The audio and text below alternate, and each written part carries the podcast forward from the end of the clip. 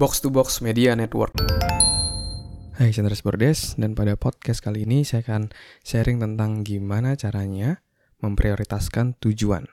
Ya, mungkin kita punya berbagai macam tujuan, lalu gimana sih caranya kita memprioritaskan atau memilih ya tujuan yang mau kita fokuskan. Dan ini saya menjawab pertanyaan yang masuk via email ya dari Berta Dikta dan jadi ceritanya beberapa waktu lalu saya mau mengadakan webinar dan di email itu saya menanyakan kira-kira apakah dari kamu ada yang mau bertanya dan uh, yang mau saya bahas di webinar nanti malam. Dan ada satu yang masuk dan sepertinya di malam itu terlewat untuk dibahas dan ini mau saya jawab melalui podcast. Jadi Berta Dikta bertanya seperti ini. Aku mau nanya nih, bagaimana memprioritaskan tujuan yang bermakna buat ke depannya, sedangkan ada banyak tujuan yang mau dicapai. Apakah tujuan tersebut bisa diperkecil sehingga apa pun tujuan yang mau dicapai bisa diraih dengan memperkecil tujuan tersebut? Dan apakah banyak tujuan menjadi salah satu faktor penghambat kesuksesan kita? Oke, okay, thank you Berta untuk pertanyaannya yang mungkin juga mewakili ya pertanyaan dari uh, teman-teman. Nah, uh, mungkin saya jawab dulu dari pertanyaan apakah banyak tujuan menjadi salah satu faktor penghambat kesuksesan? Jawaban saya adalah yes, betul. Karena penelitian menunjukkan bahwa semakin banyak goalnya yang tercapai itu malah justru semakin sedikit bahkan nggak ada. Kenapa? Karena jadi nggak fokus. Kalau nggak fokus malah jadi nggak bisa dapat kayak gitu. Dari buku 4DX atau 4 Discipline of Execution itu di-sharingkan kalau kita punya 8 sampai 12 goal ya kalau nggak salah itu yang tercapai adalah 0 ya. Kalau kita punya 4 sampai 6 goal yang tercapai itu hanya 1 sampai 2 tapi kalau kita mempunyai 1 sampai 3 goal itu yang tercapai 2 sampai 3 goal. Jadi memang harus difokuskan untuk kita bisa mencapai uh, tujuan yang sudah kita buat. Oke. Lalu pertanyaan yang kedua, um, apakah tujuan kita itu bisa diperkecil ya? Jadi prinsipnya gini, prinsipnya adalah kita harus persisten sama goalnya, tapi harus uh, fleksibel sama caranya. Jadi goalnya kalaupun besar gak apa-apa, tidak perlu kita downgrade goal kita kalaupun misalnya mau diperkecil, itu adalah merupakan turunan dari gol besar tadi. Jadi, prinsipnya adalah gol besar itu adalah kumpulan dari gol-gol kecil, ya. Jadi, ketika kita berhasil menyelesaikan gol-gol kecil tadi, akhirnya kita berhasil mencapai gol besar kita. Nah, jadi bukan mengubah golnya, tapi kita breakdown atau dicacah gitu ya goalnya jadi kecil kecil-kecil. Contoh misalnya, ketika saya pertama kali merantau di Surabaya, saya punya goal untuk membuat training di Surabaya. Padahal itu saya masih pertama kali di Surabaya, nggak punya saudara di sana, kenalan juga baru teman-teman kuliah, pas lagi awal kuliah. Tapi saya punya goal besar. Dan kalau saya hanya punya goal akhir seperti itu, itu pasti akan saya sangat stres gitu. Maka dari itu kita perlu potong goalnya jadi kecil-kecil.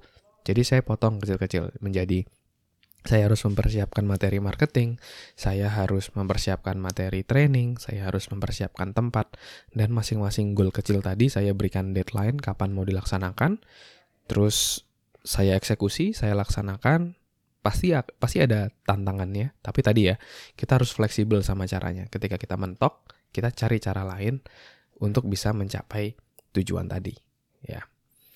Itu terkait tentang memperkecil goal. Jadi bukan memperkecil goalnya tapi membreakdown goalnya. Tapi tetap tujuannya adalah goal utamanya tadi ya.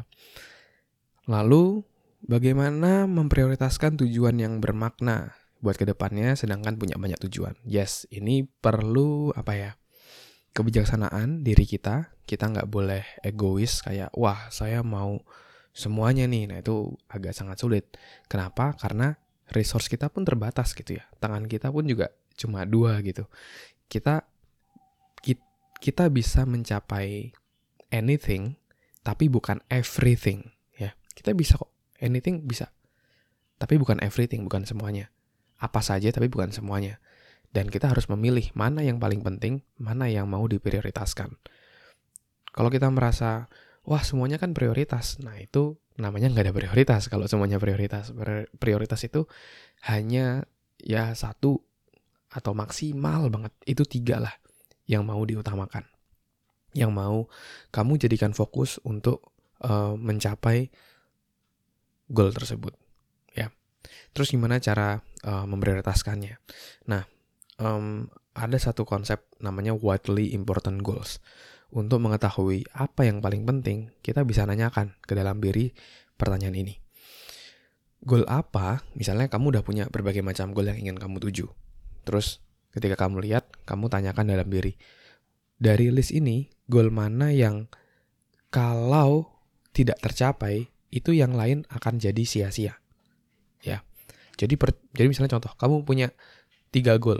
Goal pertama kalau tidak tercapai percuma nih. Goal kedua goal ketiga pun ya percuma aja. Nggak nggak nggak akan uh, bermakna apa apa jadi contoh misalnya ketika saya dulu uh, merencanakan untuk wedding untuk merit salah satu goal utama saya itu adalah dapat salary baru. Dan itu saya perlu cari kerjaan baru.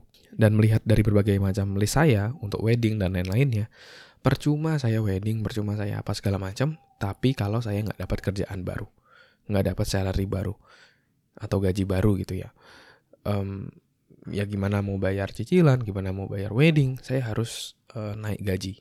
Jadi goal utama saya waktu di akhir 2020 waktu itu adalah cari kerjaan, dapat salary baru, sekian persen dari uh, kenaikannya dari salary saat ini. Itu itu adalah goal saya. Ya, itu yang paling penting, itu yang diprioritaskan.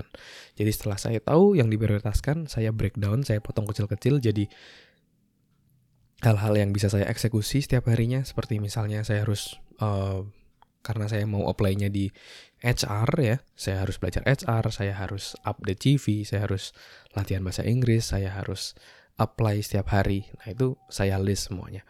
Dan ketika sudah di list ya saya eksekusi tapi tetap fokusnya satu tujuan itu ya. Dan puji Tuhan tercapai dan akhirnya ketika tercapai itu itu berdampak positif ke aspek-aspek hidup lainnya ya. Jadi ketika kita mau memilih prioritas kita coba tanyakan dalam diri dari berbagai macam goal ini mana goal yang kalau tidak tercapai pencapaian goalnya pencapaian goal lainnya selain itu akan jadi sia-sia. Coba kamu tanya ke dalam dirimu. Oke? okay? Thank you uh, atas pertanyaannya Berta Dikta. Semoga bisa menjawab ya terkait uh, jawabannya. Dan kalau kamu ada pertanyaan, kamu bisa DM saya juga di @andreasverdes. Nanti pertanyaan kamu akan saya bahas di podcast. Oke? Okay?